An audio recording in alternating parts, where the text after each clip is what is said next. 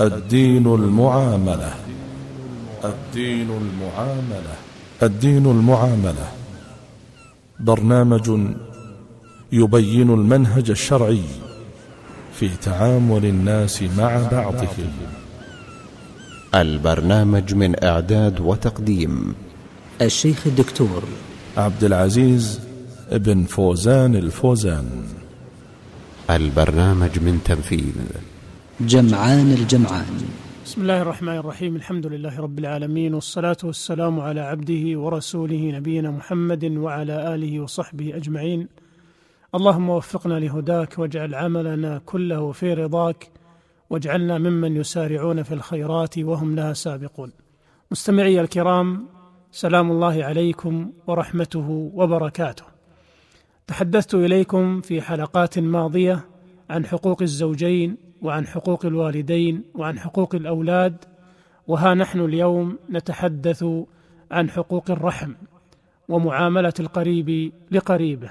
وفي هذا الباب مباحث تسعة أولها الولاء بين القرابة غريزة فطرية ثانيها المراد بالرحم ثالثها أحق الأرحام بالصلة رابعها كيفية صلة الرحم خامسها أثر اللقاءات العائلية العامة في صلة الرحم سادسها مراتب الناس في صلة الرحم سابعها ثمرات صلة الرحم ثامنها عقوبات قطيعة الرحم تاسعها أسباب قطيعة الرحم. لقد عني الإسلام عناية فائقة ببناء الأسرة والربط بين أفرادها برباط وثيق من المحبة والمودة والمواساة والنصرة والإخلاص والنصح والتواصل والتكافل والتعاطف والتكاتف والتعاون والتراحم.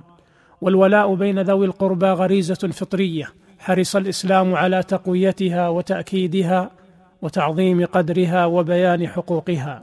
ولا عجب فإن قرابة الإنسان هم أهله وعشيرته وهم أنصاره وعدته بهم يأنس في حال الرخاء وبهم يستعين في حال الشدة والبلاء فهم ملاذه بعد الله تعالى وهم معتصمه عند حلول البلايا وهم المشيرون الناصحون والمحبون الصادقون لأنهم يعدونه واحدا منهم وصورة عنهم وامتدادا لهم. فلا يرضون إن كانوا مؤمنين صادقين بتدنيس شرفه ولا تلويث سمعته ولا ظلمه حقوقه. ولا بخسه أشياءه ولهذا فهم حريصون اولا على إصلاحه وتقويمه والأخذ بيده إلى معالي الأمور ومكارم الأخلاق والنأي به عن مواطن الريب ومواضع التهم وأسباب الفساد. ثم هم حريصون أيضا على جبر كسره وسد خلته وإسعافه عند كربته وإعزازه ومناصرته ودفع الأذى والظلم عنه ولهذا كان للقرابة والأرحام شأن عظيم في الإسلام وحقوق كثيرة تتناسب مع ما يبذلونه لقريبهم من محبة ومودة ونصح وإخلاص وتكافل مادي ومعنوي.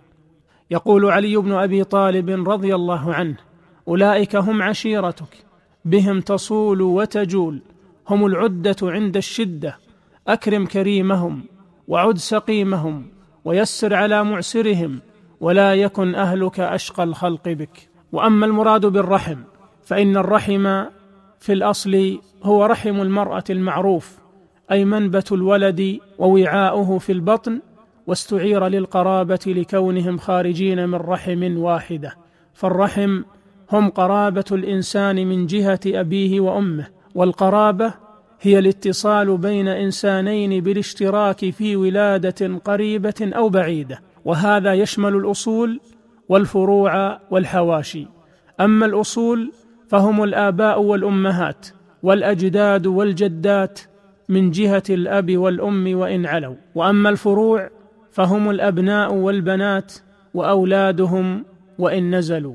وأما الحواشي فهم الإخوة والأخوات وأولادهم وإن نزلوا والأعمام والعمات والأخوال والخالات من جهة الأب والأم وإن علوا وأولادهم وإن نزلوا فالأرحام هم كل من كان بينك وبينه قرابة سواء كان محرما أو غير محرم وارثا أو غير وارث من جهة أبيك أو جهة أمك قال القاضي عياض الرحم التي توصل وتقطع وتبر إنما هي قرابة ونسب تجمعه رحم امرأة والدة ويتصل بعضه ببعض فسمي ذلك الاتصال رحما. وقال القرطبي بعد أن ذكر خلاف العلماء في المراد بالرحم والصواب ما ذكرناه من أنها قرابات الرجل من جهة طرفي آبائه وإن علوا وأبنائه وإن نزلوا وما يتصل بالطرفين من الإخوة والأخوات والأعمام والعمات والأخوال والخالات وما يتصل بهم من أولادهم برحم جامعة. وفي قوله وأبنائه وإن نزلوا الأولى أن يقال وأولاده وإن نزلوا حتى يعم البنين والبنات وأولادهم وإن نزلوا. وقد بين النبي صلى الله عليه وسلم الرحم التي يجب وصلها بقوله لما سئل من أحق الناس بحسن الصحبة؟ قال أمك ثم أمك ثم أمك ثم أباك ثم أدناك أدناك. وفي رواية لأبي داود والترمذي وابن ماجه وأحمد يا رسول الله من أبر؟ قال أمك ثم أمك ثم أمك ثم أباك ثم الأقرب فالأقرب. وفي رواية للطبراني والحاكم بر أمك وأباك وأختك وأخاك ثم أدناك أدناك.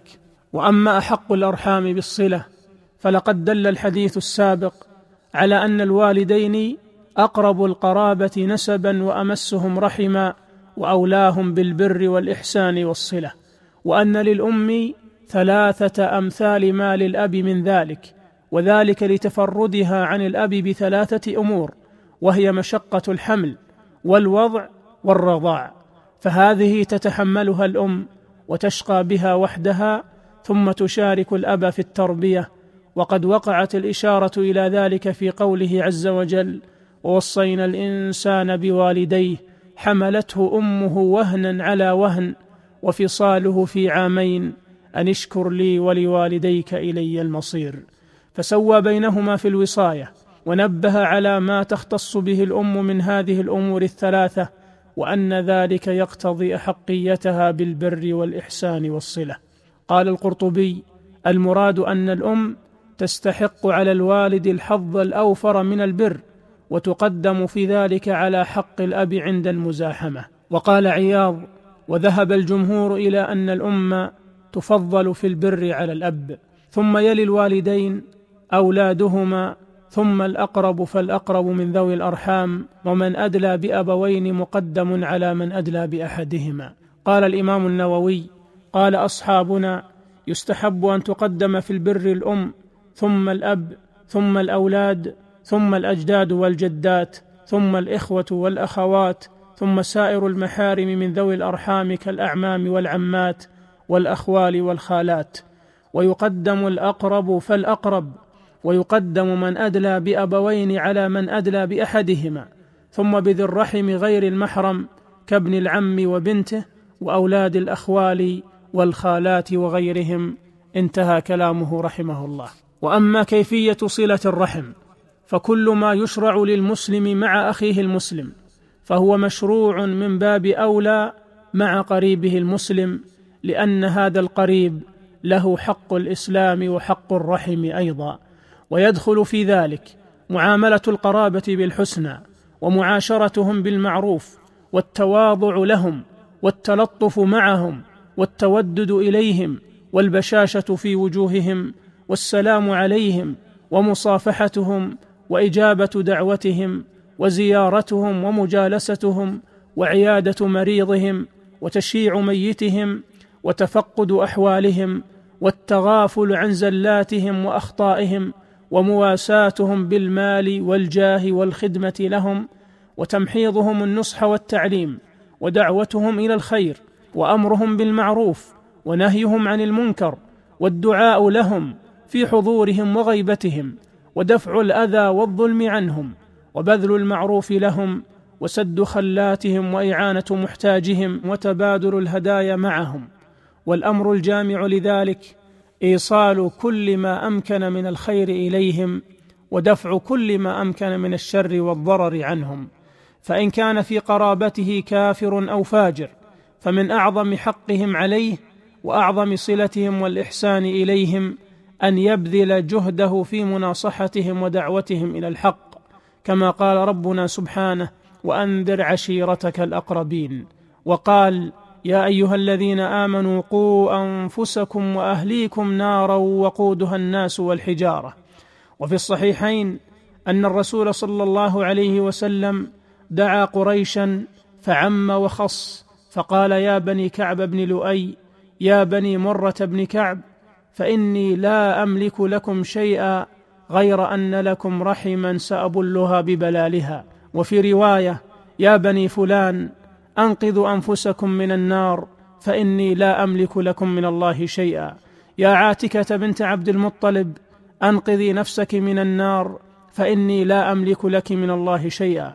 يا فاطمة بنت محمد أنقذي نفسك من النار فإني لا أملك لك من الله شيئا. فكان عليه الصلاة والسلام يعم بالدعوة كل قريش ثم يخص بذلك أقرب الناس إليه عليه الصلاة والسلام.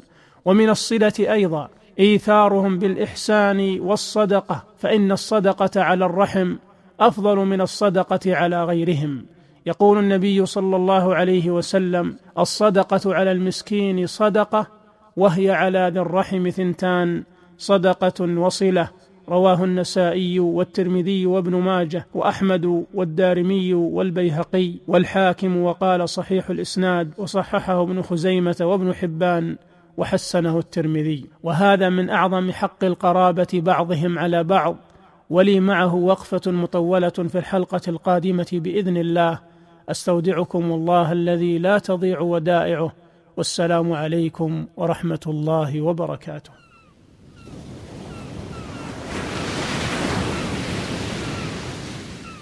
الدين المعاملة. الدين المعاملة. الدين المعاملة. برنامج يبين المنهج الشرعي في تعامل الناس مع بعضهم. البرنامج من إعداد وتقديم الشيخ الدكتور عبد العزيز بن فوزان الفوزان. البرنامج من تنفيذ جمعان الجمعان.